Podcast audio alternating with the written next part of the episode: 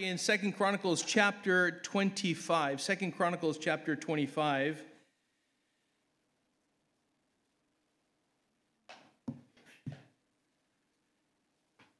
And we're covering um, the reign of Amaziah. The reign of Amaziah. Let's see here.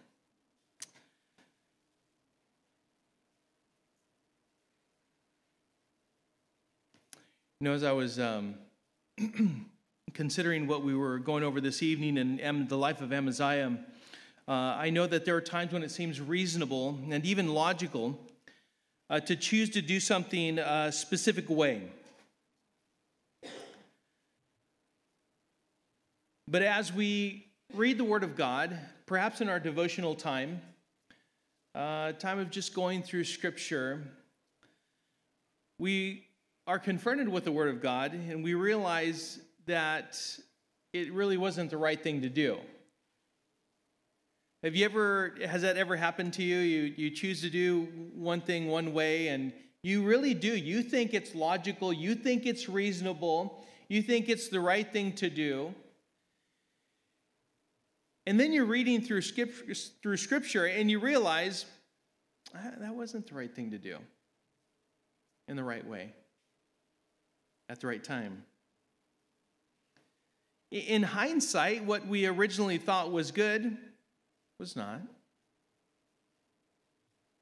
And may, in fact, have been disastrous if you were to have followed through with that. Or perhaps it was. You experienced what you thought was unexpected. But then there are other times when what we choose to do is in just plain obvious rebellion against God. It is a clear rejection of his counsel.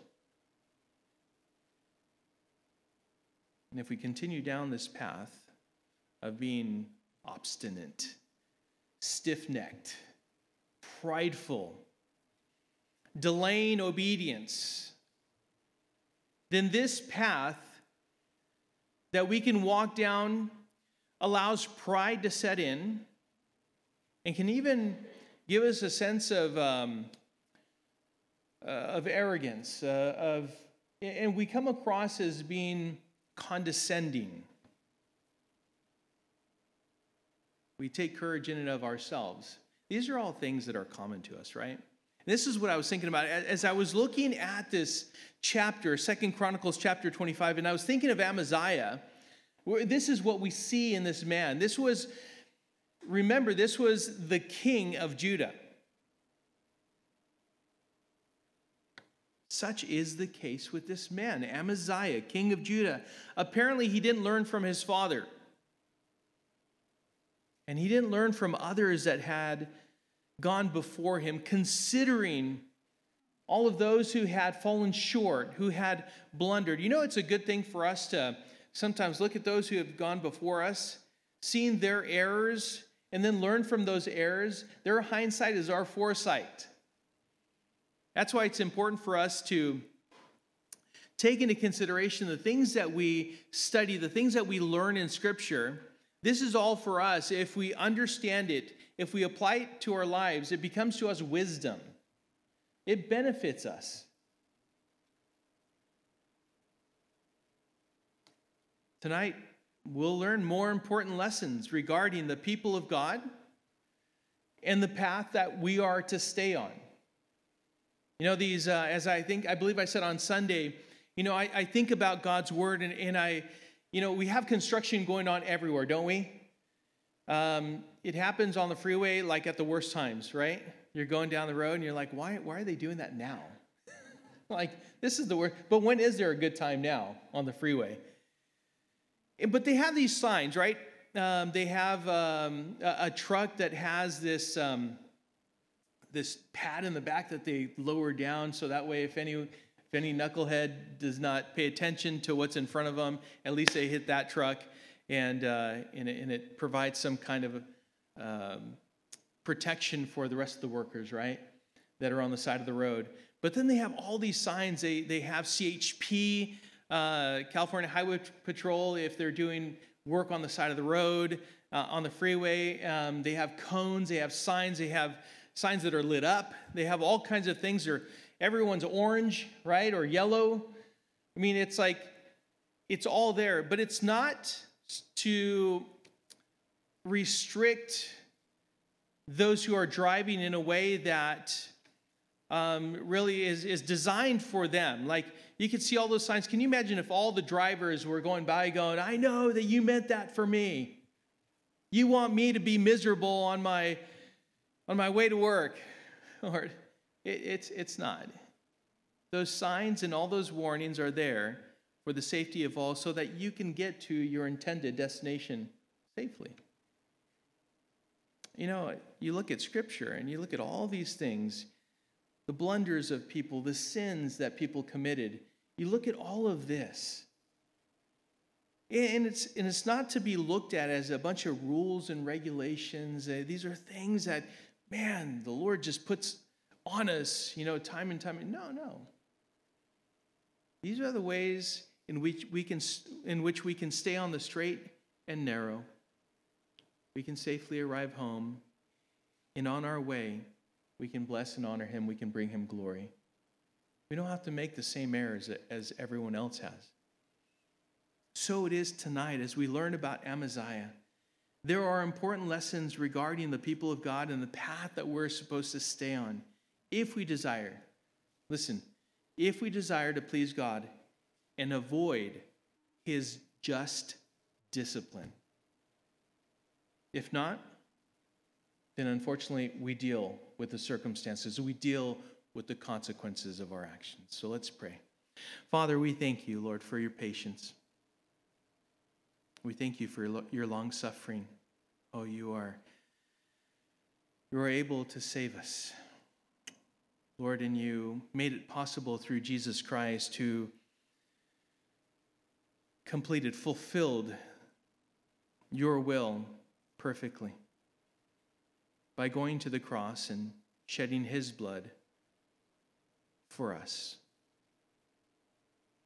Lord, I pray that we would also desire to fulfill your will, your plan for us.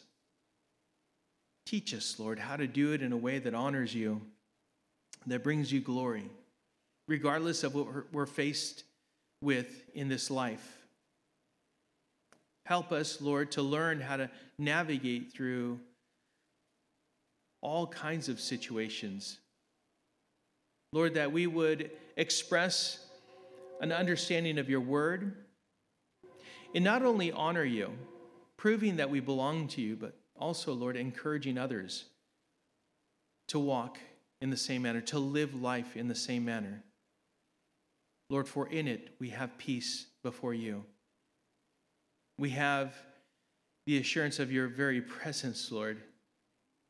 And we know that we are walking uprightly before you. And so, Father, speak to us this evening through your word and by your spirit. Help us, Lord, to understand what's before us. And we commit this time of study into your hands. We pray this all in Jesus' name. Amen. So, Second Chronicles chapter 25, verse 1. Amaziah was 25 years old when he began to reign, and he reigned 29 years in Jerusalem. His mother's name was Jehoaddan of Jerusalem. And he did what was right in the eyes of the Lord, yet not with a whole heart. And as soon as the royal power was firmly his, he killed his servants who had struck down the king, his father. But he did not put their children to death, according to what is written in the law, in the book of Moses, where the Lord commanded Fathers shall not die because of their children, nor children die because of their fathers, but each one shall die for his own sin. Well, Amaziah was not quite as young as his father was when he assumed the throne of uh, Judah. Uh, his father was, uh, well, he, he assumed the throne at the ripe old age of seven, right? He was not quite that young, he, but he was still young. He was 25 years old when Amaziah assumed reign over Judah. Nonetheless, he was also young in a few other areas. He was young in experience, he was young in spiritual maturity as well. And we'll see that. His father was described as having done what was right in the eyes of the Lord as long as Jehoiada the priest was alive. You remember that. We went over that last week. And we know that after Jehoiada's death, Joash abandoned the Lord and didn't heed the warnings sent by God. You know, I had made mention of the fact that this reflects many people. Uh, that there are times in our lives when we are relying on the faith of someone else, whether it be a spouse, a parent, um, a friend, or someone else. And we can't do that. It has to be our own faith. And, and what proves that we are riding on the coattails of someone else's faith is when they're gone. Let's say the Lord chooses to take them home, it completely destroys us. And we fail to continue walking with the Lord. You see, they were the ones that we were finding strength in, direction, purpose instead of the Lord. Well, it was proven in Joash's life that he was doing this with Jehoiada the priest. And we were told at the very beginning, just as we're told this evening as far as Amaziah is concerned. Amaziah is described as a king that did what was right in the eyes of the Lord, yet not with a whole heart. We need to pay attention to that. Yet not with a whole heart. What does that mean? You know, if, if I were to ask the question right now, do you believe that you are following the Lord, are serving Him with your whole heart? I wonder what your answer would be, and then what you would provide as proof of that. Not to me, but to the Lord. Because you see, Amaziah began his reign well. But we know that he will not end well. It's important for you is that you understand that what, what an imperfect heart will lead to. We, we need to be forewarned. What will an imperfect heart lead to. That is a heart that is not fully surrendered to the lordship of God.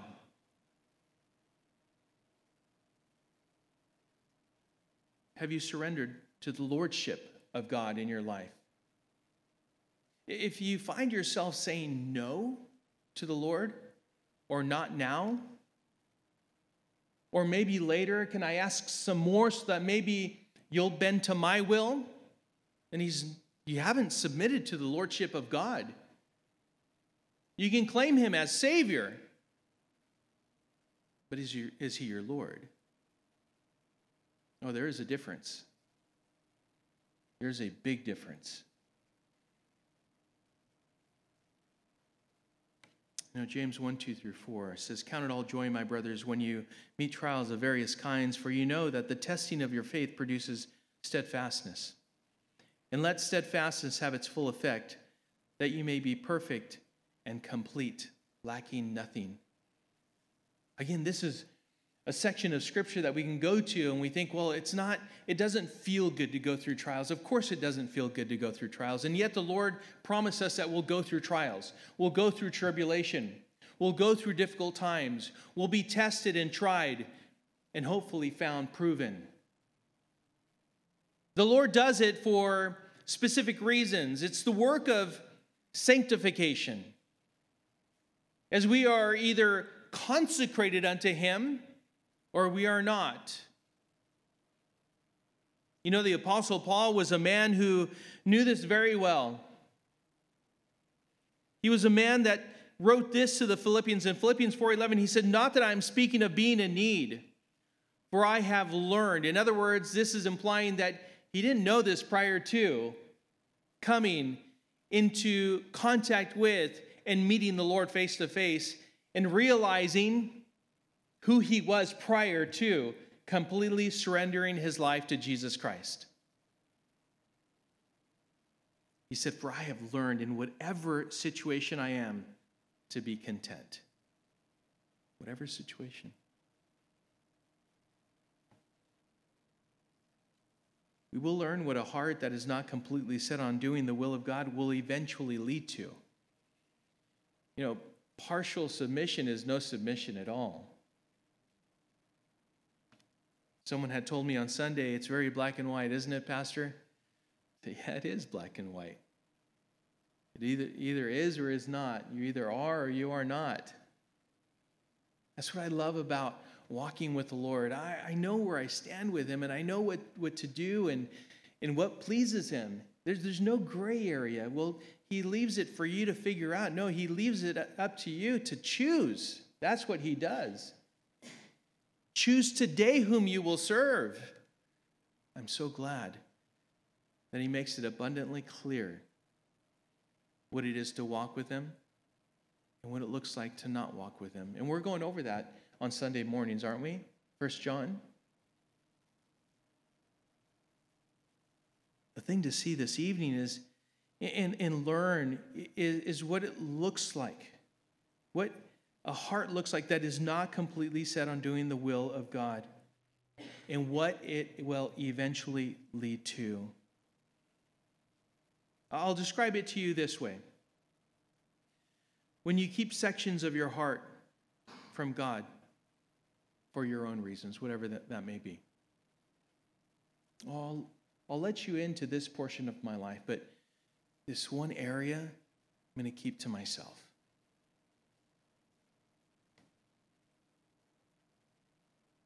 And our hearts are not completely given to the Lord.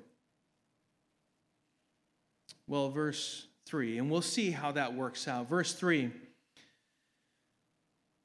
says, And as soon as the royal power was firmly his, he killed his servants who had struck down the king his father. But he did not put their children to death according to what was what is written in the law in the book of Moses, where the Lord commanded, Fathers shall not die because of their children, nor children die because of their fathers, but each one shall die for his own sin. As soon as Amaziah had established his court or his cabinet, his closest counselors and leaders, positioning trustworthy leaders over the kingdom, he ordered the men responsible for his father's death to be killed. And of course, it, as we look at this and we consider the day in which they lived in, this was both just and wise. The men who thought that it was okay to take matters into their own hands and go after his father and assassinate him is what they did. Well, not only did they do that, but they could also, because they did that, could not be trusted. And so Amaziah put them to death. If they did that to his father, perhaps they were willing to do that to him as well. And so he wanted to surround himself with, with those who, whom he could trust but at the same time, Amaziah avoided doing something that was common in that day. You, you see, in that day, when a, a king came into power, a new king assumed the throne of a nation, he would kill the previous family as far as if the, if the king was no longer around, he made sure that all of the family was killed and anyone who would threaten the throne. But this is not what Amaziah did. Even though he had these men killed, Amaziah observed Deuteronomy 24 16, which is quoted here, which says, Fathers shall not be put to death because of their children, or shall children be put to death because of their fathers. Each one shall be put to death for his own sin. You know, we are responsible for our own sin. There comes a point in our lives to where we assume responsibility and accountability for our own actions. Uh, for our children, there comes a time when they assume responsibility, they are accountable. We're not the ones that are going to be standing with them before God, answering for them. We won't be doing that, nor will they for us. Each one is accountable for their own sins. So much for generational sin, which is not biblical. We can talk about the effects of sin, but it's a sin of Adam that was the original sin that was imputed into us. We were born with that sin, but at the same time, there's one who died for our sin. And each one will stand before God and give an account for themselves. Now, it's good that Amaziah, as we read this, Deuteronomy 24 16, this is the law of God, this is the law of Moses. It's good that Amaziah observed this, even though it was not popular to observe it. But, we will, but what we will see with Amaziah is, is an unstable and an instability in his person. You know, I see this, unfortunately, too, too often an instability. Moments to where you can say, hmm, that's awesome. You know, they made the right decision. It, it looks like they, they um, chose to do something in obedience to God's word. But at the same time, there's an instability, there's not a consistency in their lives. And there should be a consistency. What we will see with Amaziah is, instability in his person, a lack of spiritual consistency, which is uh, a weakness and eventually will lead to a complete collapse, which it will. It did. Again, we see this noted at the very beginning, and we're given some foresight to what's to come. He did what was right in the eyes of the Lord, yet not with a whole heart. Again, this is something for us to consider, for us to uh, perhaps understand how it is to uh, avoid and what it looks like so that we won't repeat the same mistakes that someone like Amaziah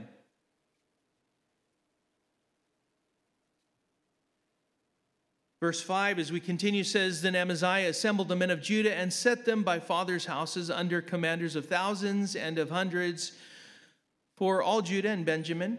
He mustered those 20 years old and upward and found that they were 300,000 choice men, fit for war, able to handle spear and shield. He hired also 100,000 mighty men of valor from Israel for a 100 talents of silver. But a man of God came to him and said, O king, do not let the army of Israel go with you, for the Lord is not with Israel, with all these Ephraimites. But go, act, be strong for the battle. Why should you suppose that God will cast you down before the enemy? For God has the power to help or to cast down. So, what we see there is how it is that Amaziah made all the prepar- preparations uh, militarily to attack Edom. He organized the 300,000 men of Judah, those who were of age, fit for war, and able to handle the weaponry. But he also hired 100,000 soldiers, you could say, a fortune from Israel to fight with them. Soldiers of fortune are men who are willing to fight for any group or any country that is willing to pay them. And these men, 100,000 men, were given 100 talents of silver. Um, if we were to translate that into um, our standard measure of, of weight, it would be pounds and it would be 7,500 pounds, and that would come out to, in today's dollars, $2.1 million. $2.1 million. Sound like a lot? Sounds like a tremendous amount of money, right? Anyone do math real quick in their heads here? 2.1 million divided by 100,000. What does that come out to?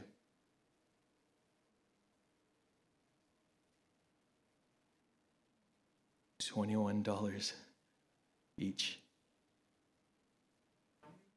20, 100,000. Yeah, 100,000. Yeah, go. So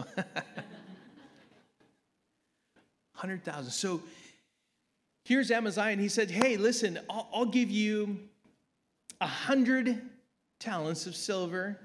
And he basically bought a 100,000 men who were able but these men were not doing it for the paycheck.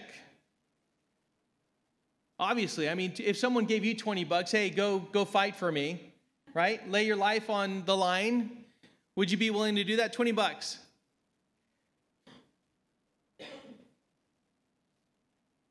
Maybe 25, but not 20. So they obviously were not doing it for the paycheck. But were they, what they were looking forward to is a spoil. Oh, man. The spoil, oh, that which we could accumulate, we could collect, we could gather. Oh, that's what they were excited about.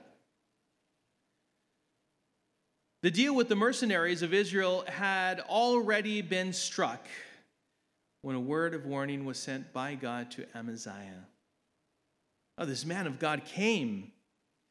In verse 7, but a man of God came to him and said, O king, do not let the army of Israel go with you, for the Lord is not with Israel, with all these Ephraimites. But go, act, be strong for the battle. Why should you suppose that God will cast you down before the enemy? For God has power to help or to cast down. So he had already made the deal. And then here comes a man of God bringing a word of God and from God. The man of God gave clear instructions. Number one, do not let the army of Israel join you in battle. Not with you and with Judah. Do not. Secondly, do act. Be strong. Go into battle. In other words, continue on. Just don't bring them with you. Number three, in doing so, Make sure that you do rely on God. He tells us very clearly He has the power to help. The man of God gave clear warning. Hey, listen, God is not with Israel. Secondly, God will cast you down with Israel.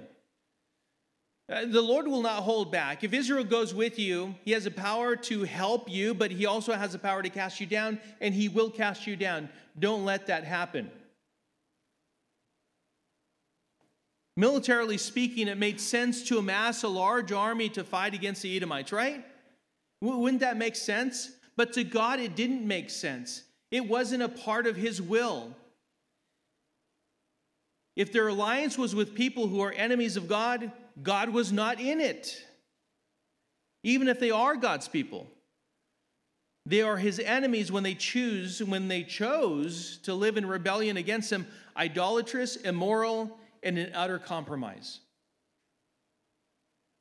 James 4 4 applies to you and I. Friendship with the world is enmity with God.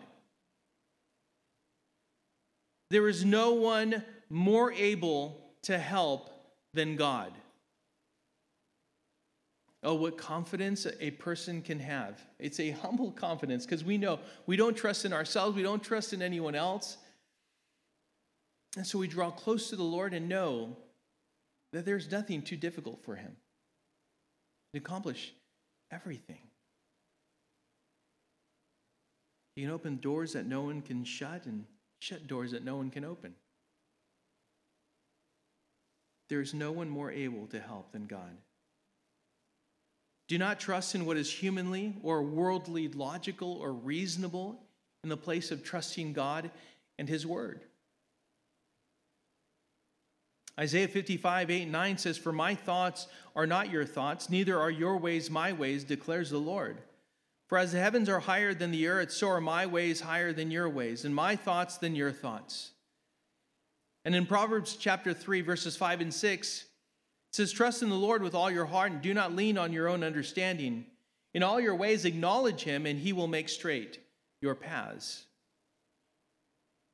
In Ephesians 2 8 says, See to it that no one takes you captive by philosophy and empty deceit according to human tradition, according to the elemental spirits of the world, and not according to Christ. Oh, there are some things that sometimes we look at and we think, that's logical, that's reasonable, that makes sense, right? And yet we need to be very careful. We need to make sure that what perhaps we're thinking is reasonable and logical and makes sense is not opposed to the will of God, what He desires for us. That's why I love going back to Isaiah 55, 8, 9. I, I look at that often. I consider it often, knowing that his, His thoughts are not my thoughts, and His ways are not my ways. Oh, there's such a great big gap between them. And so I am in desperate need to go back to His Word and consult with Him and His Word often. Not trusting in myself because Proverbs 3, 5, and 6 well warns me to not trust in myself. We know that our heart is deceitful and wicked. Who can know it? Right? It tries us and tests us so that our hearts would be revealed and that we may know what is right, what is pure, what is honorable, what is according to his word. But he also tells us that this is our responsibility. This is something that we need to know. And it's all according to his word so that we may not be fooled by the deceptions of the philosophies of the world, the things that seem right to everyone else, and yet to the Lord they are far from him, far from being true. Oh, it sounds good, but on further inspection, as you test it against the Word of God, it's not so good. Oh, brothers and sisters, we can be guilty of this. Perhaps we've made decisions here recently, considering ourselves and counseling with ourselves, not considering the Word of God.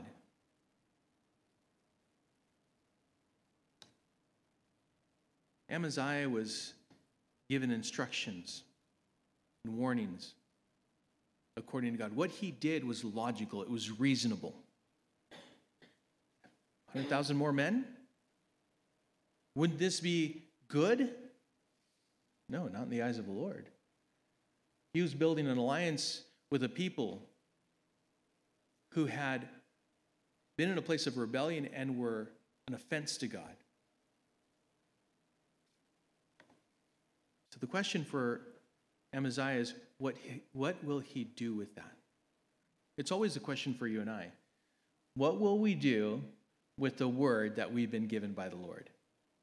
Well, let's see as we continue. Verse 9 says, And Amaziah said to the man of God, But what shall we do about the hundred talents that I have given to the army of Israel? The man of God answered, The Lord is able to give you much more than this. Then Amaziah discharged the army that had come to him from Ephraim to go home again. And they became very angry with Judah and returned home in fierce anger. But Amaziah took courage and led out his people and went to the valley of Salt and struck down 10,000 men of Seir.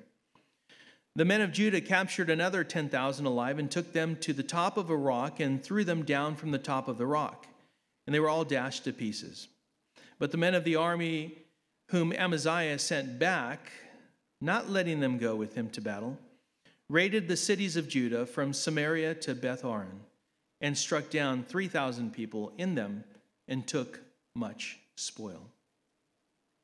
So, this question that Amaziah asked, it would be a common question.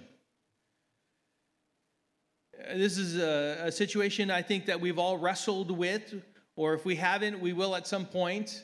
I hope that we remember this moment with Amaziah and the man of God as, as Amaziah was given clear instructions and warnings by this man of God from the Word of God and he asked this question But what shall we do about the hundred talents that I have given to the army of Israel? What do you mean by that? What, what does it matter, right? You would think, what does it matter? What matters? It, it mattered to Amaziah, and quite often it matters to you and I. The situation, well, after we've chosen to do something, it is revealed that it was the wrong decision. Ooh. Or perhaps that we engaged in something that was actually wrong. It wasn't right, it was wrong. But Lord, what, what am I to do with this? I am deeply invested in it. The question is, how can we be invested? Well, in many ways, we can be invested in a situation financially, relationally, emotionally, socially, politically. I mean, we see this as far as relationships are concerned. Sometimes we are we involve, we involve ourselves in relationships that are not good, that are not, not right. And we think, why doesn't that person, now that they're, they're thinking clearly and straight, why don't they just leave? Because they're emotionally invested. Why does that person just leave that relationship, that, that professional relationship where they're financially invested?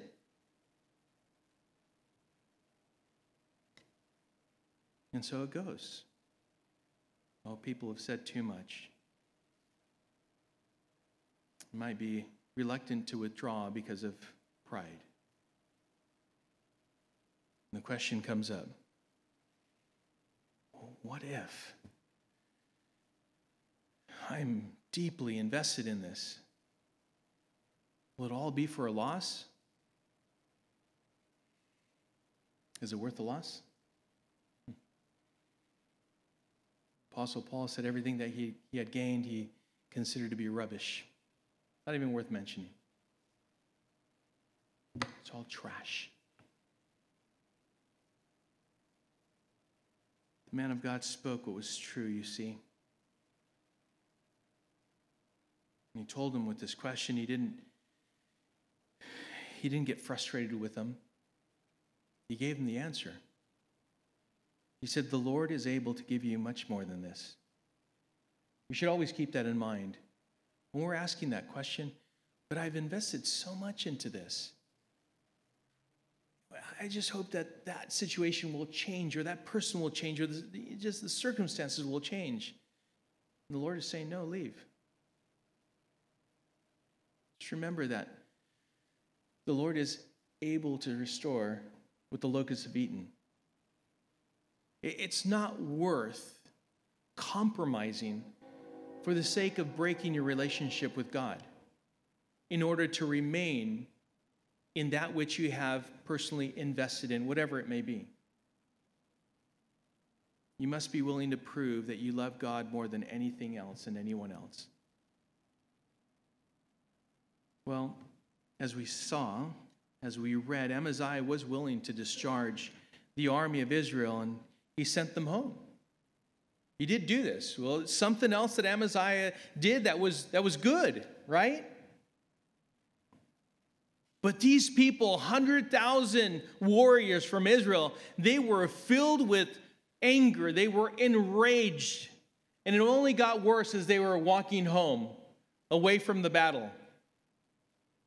It only got worse.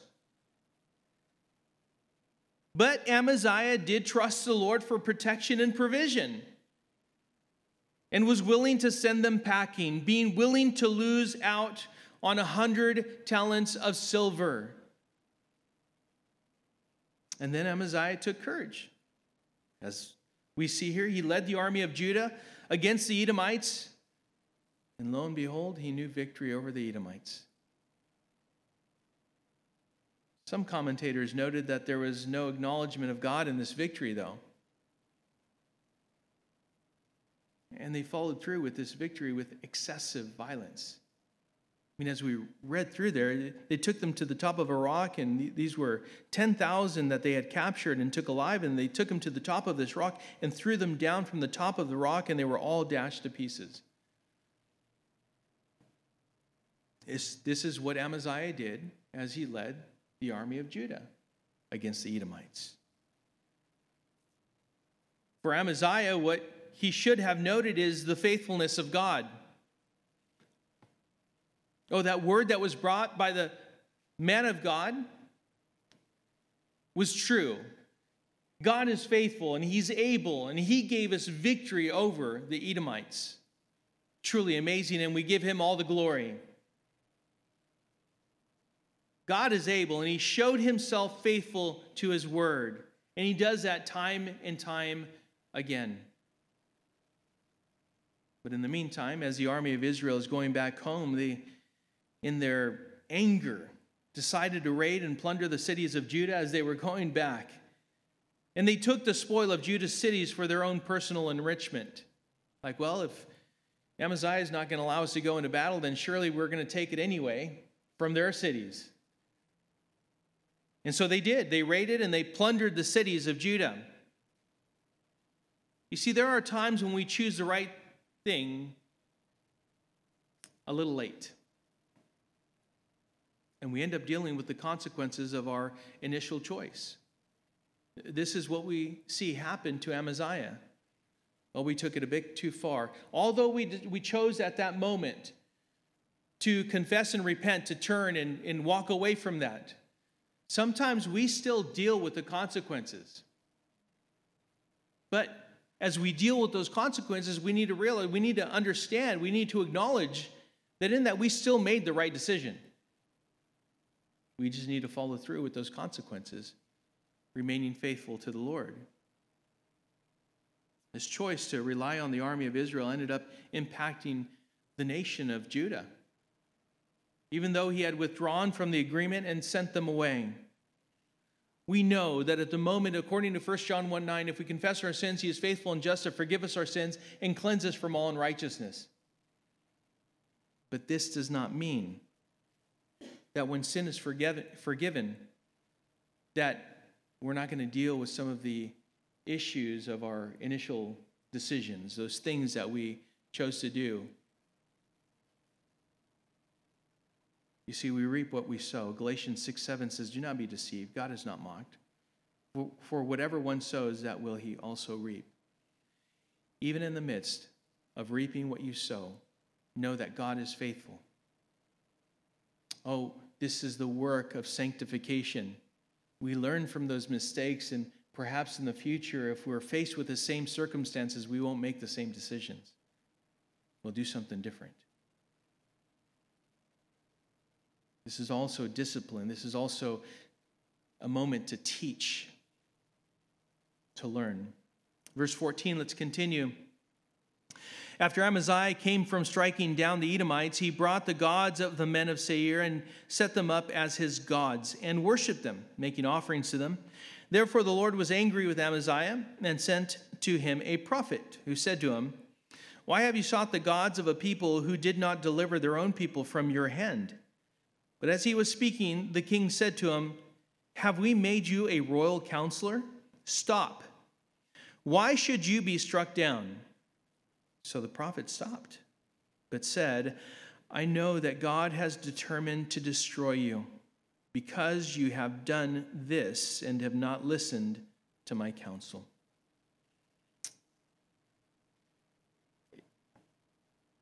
Is not what Amaziah did odd? After all this, after God gives Amaziah victory over the Edomites, as was spoken by the man of God, Amaziah had took, took these idols that the Edomites would use to worship. These were their idols, their, their gods.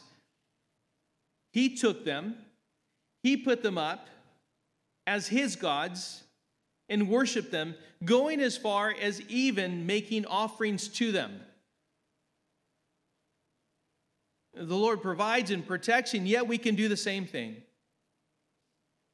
not being willing to make offerings to God, but are more willing to make sacrificial and regular offerings to the gods of this world for the sake of fulfilling fleshly desires. But in reality, we are deceived. Oh, the manner in which the Lord can bless us. We can take those things that the world worships and lifts up on high and praises, and we ourselves can find ourselves worshiping and seeking comfort and contentment in the same things. We end up taking the things of the world and setting them up as our own idols, our own gods.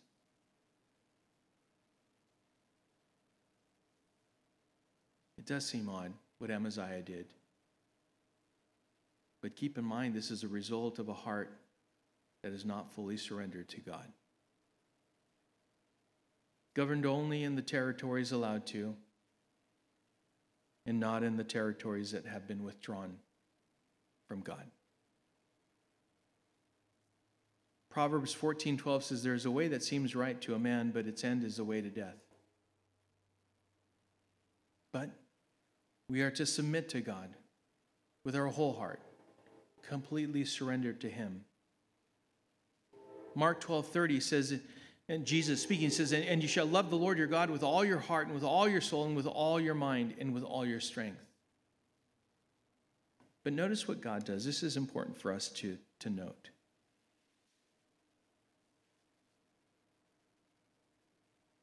Therefore, the Lord was angry with Amaziah and sent to him a prophet. He was angry with him, but, and he didn't have to. He sent to him a, a prophet. What was the purpose of this prophet? To point out Amaziah's foolishness. What is this expressing? As far as God is concerned, well, it's expressing his mercy and long suffering. Even in this moment, he was willing to send someone to tell him, This is foolish, Amaziah. What you're doing is not right. Think about this, Amaziah. The gods that couldn't help the Edomites against you are what you're trusting in and worshiping right now, and even willing to, to, to give offerings to. Think about that. But in the midst, in, in the midst of the prophet telling Amaziah these things, Amaziah was already filled with pride. And he interrupted the man sent by God, smugly dismissed his words, and then threatened him. The Prophet did stop at that point, but not before declaring that God had determined to destroy him because he had not listened to God's counsel no, this is what's going to happen. Uh, it's, he stopped, but, but said, I, I know that God has determined to destroy you because you have done this and have not listened to my counsel. Well, there are times when, again, we're the ones that can interrupt what is being brought forth to us, and then, then we, we, we either read it for ourselves or we have someone tell us that this is what is true, this is what is right, and we say, Stop. I don't want to hear. I do not want to hear a thing that you're saying. And sometimes we may not see, say that outwardly, verbally, but we express that inwardly by you have no intentions of doing anything according to what you were just told. Amaziah didn't care. Obviously, he could not care less. Talk about being indifferent. And he completely dismissed him. He was full of himself, prideful, he was arrogant. Verse 17 Then Amaziah, king of Judah, took counsel and sent to Joash the son of Jehoahaz, son of Jehu, king of Israel, saying, Come, let us look one another in the face. And then Joash, the king of Israel, sent word to Amaziah, king of Judah, a thistle on Lebanon sent to a cedar on Lebanon saying, Give your daughter to my son for a wife. And a wild beast of Lebanon passed by and trampled down the thistle. You say, See, I have struck down Edom, and your heart has lifted you up in boastfulness. But now stay at home. Why should you provoke trouble so that you fall, you and Judah with you? Oh, fighting words, right? It's interesting, though, as we began there, Amaziah wasn't willing to take counsel from the, from the man of God, from the prophet of God, who brought the word of God, but he did take counsel from his own men, decided to make war with Israel, and sent word to Israel, letting them know of his intentions. Come, let us look one another in the face is, is not a friendly gesture. Come on, put them up. It's time to fight. Uh, this was in retaliation for what the army of Israel had done to Judah on their way back home. Amaziah, well, he thought that it would be prudent for the king of Israel to consider the, the show of force of Judah, evidenced by the recent victory over Edom. And then, of course, because of that, they would concede and submit to the authority of Judah.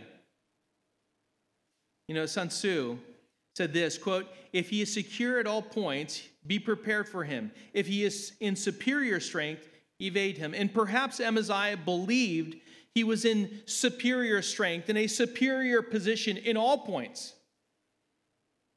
in numbers, armor, weaponry, ability, but at the same time, he was dismissing the Word of God and how God can determine to bring about judgment through the weakest of vessels. You see, God's strength is unmatched. And he had already told him, You're about to be broken. And he did not heed that warning. Even Joash, the king of Israel, warned Amaziah, telling him that his heart had become prideful. Just because he knew victory over Edom, and he warned him that Judah would fall with him if he does come against Israel. He said, Both, both you and Judah, why, why would you come against me and then fall, you and Judah, together? Now, did God intervene? He did. His intervention, he first of all sent the man of God. Don't bring Israel with you to battle. Number two, he sent the prophet of God to tell Amaziah to reveal his foolishness. Yeah, he intervened. He warned. But since he was rejected, that is, since God was rejected, he allowed and even gave Amaziah over to a humiliating defeat at the hand of a dismal army. That's what God is willing to do. Verse 20 says, But Amaziah would not listen, for it was of God, in order that he might give them into the hand of their enemies, because they had sought the gods of Edom. So Joash, king of Israel, went up, and he and Amaziah, king of Judah, faced one another in battle at Beth Shemesh, which belongs to Judah. And Judah was defeated by Israel, and every man fled to his home. And Joash, king of Israel, captured Amaziah, king of Judah, the son of Joash, son of Ahaziah, at Beth Shemesh, and brought him to Jerusalem, and broke down the wall of Jerusalem for 400 cubits, from the Ephraim gate to the corner gate. And he seized all the gold and silver and all the vessels that were found in the house of God in the care of Obed Edom. He seized also the treasuries of the king's house, also hostages, and he returned to Samaria. Well, not only did Israel defeat Judah, but Amaziah was captured and he was held as a prisoner, probably until the death of Joash, the king of Israel. And in this battle, Israel destroyed Judah's defenses, took their gold, silver, as well as took these hostages. Talk about a plunder. He took it all. And then he destroyed. Uh, what he did was he he weakened their defenses as well, broke down their fortress. Amaziah's decision to follow through was something that the Lord was clearly against. It brought about consequences that affected the nation as a whole, as well as the individuals that made up that whole. Adam Clarke said this quote, The quarrel of Amaziah was certainly just, yet he was put to the rout. He did meddle to his hurt. He fell, and Judah fell with him, as Jehoash had said. Close quote. Listen, thinking of how it is that as leaders, this is something that we should we should note. Leaders should know that decisions impact more than you can ever imagine. It's not just the individual but potentially all who are under their care. Close in relationship, and many, many, many who are simply observing. Take note of that because it's not just sometimes we just look to the leaders, but listen, you have great influence over many people. Your decisions can also do the very same thing. It doesn't just affect the person, perhaps, but many others. And then others that are just simply watching. Well, Amaziah did not heed the warning. In fact, even the word that was given to Joash, he did not heed. And so he, he experienced this humiliating defeat and was taken captive. And everything was taken from Judah. Verse 25 says Amaziah, the son of Joash, king of Judah, lived 15 years after the death of Joash, uh, the son of Jehoahaz, king of Israel. Now, the rest of the deeds of Amaziah from first to last, are they not written in the book of the kings of Judah and Israel? From the time when he turned away from the Lord, they made a conspiracy against him in Jerusalem, and he fled to Lachish. But they sent after him to Lachish and put him to death there. And they brought him upon horses and he was buried with his fathers in the city of David. This man turned his back on God, experienced again a humiliating defeat, taken prisoner, and lived the rest of his life on the lam, on the run. In Lachish, this is significant because the city of Lachish was the first city in Judah to give themselves completely to idolatry. What a fitting place for a man who had turned his back on the Lord to run to Lachish and to find some kind of uh, protection there in the midst of all the idolatry that was happening. But of course, there's no place that he can hide, that the judgment of, of the Lord will not come and confront us. At the same time, we need to understand that there's no place that we can go that God cannot find us and save us from. The man who forsook the Lord was forsaken by all. He lived a condemned life, never repenting and turning back to God, the one who had given him provision and victory, and ample instruction and warning. He should have known, maybe he did, but his heart was lifted and refused to surrender completely to the Lordship of God. That's most miserable of all. To have a seared conscience, to get to the point to where no matter how much warning, how much the Lord sends our way as far as His word is concerned, that we are not willing to open up our hearts to Him and understand how much He loves us. And He did what was right in the eyes of the Lord yet not with a whole heart. An incomplete surrender to God will always lead a person to compromise, rebellion, and eventual destruction if we do not confess and repent. God desires that no one should perish, but that all should reach repentance. This is what he desired even of Amaziah, and yet Amaziah was unwilling to do that. Proverbs 3 5 and 6 again Trust in the Lord with all your heart and do not lean on your own understanding. In all your ways, acknowledge him, and he will make straight your paths. And finally, this instead, of having an incomplete, a whole heart toward the Lord, we ought to have this. In Mark 12 30, it says, And you shall love the Lord your God with all your heart, and with all your soul, and with all your mind, and with all your strength he should be, as he rightfully should be.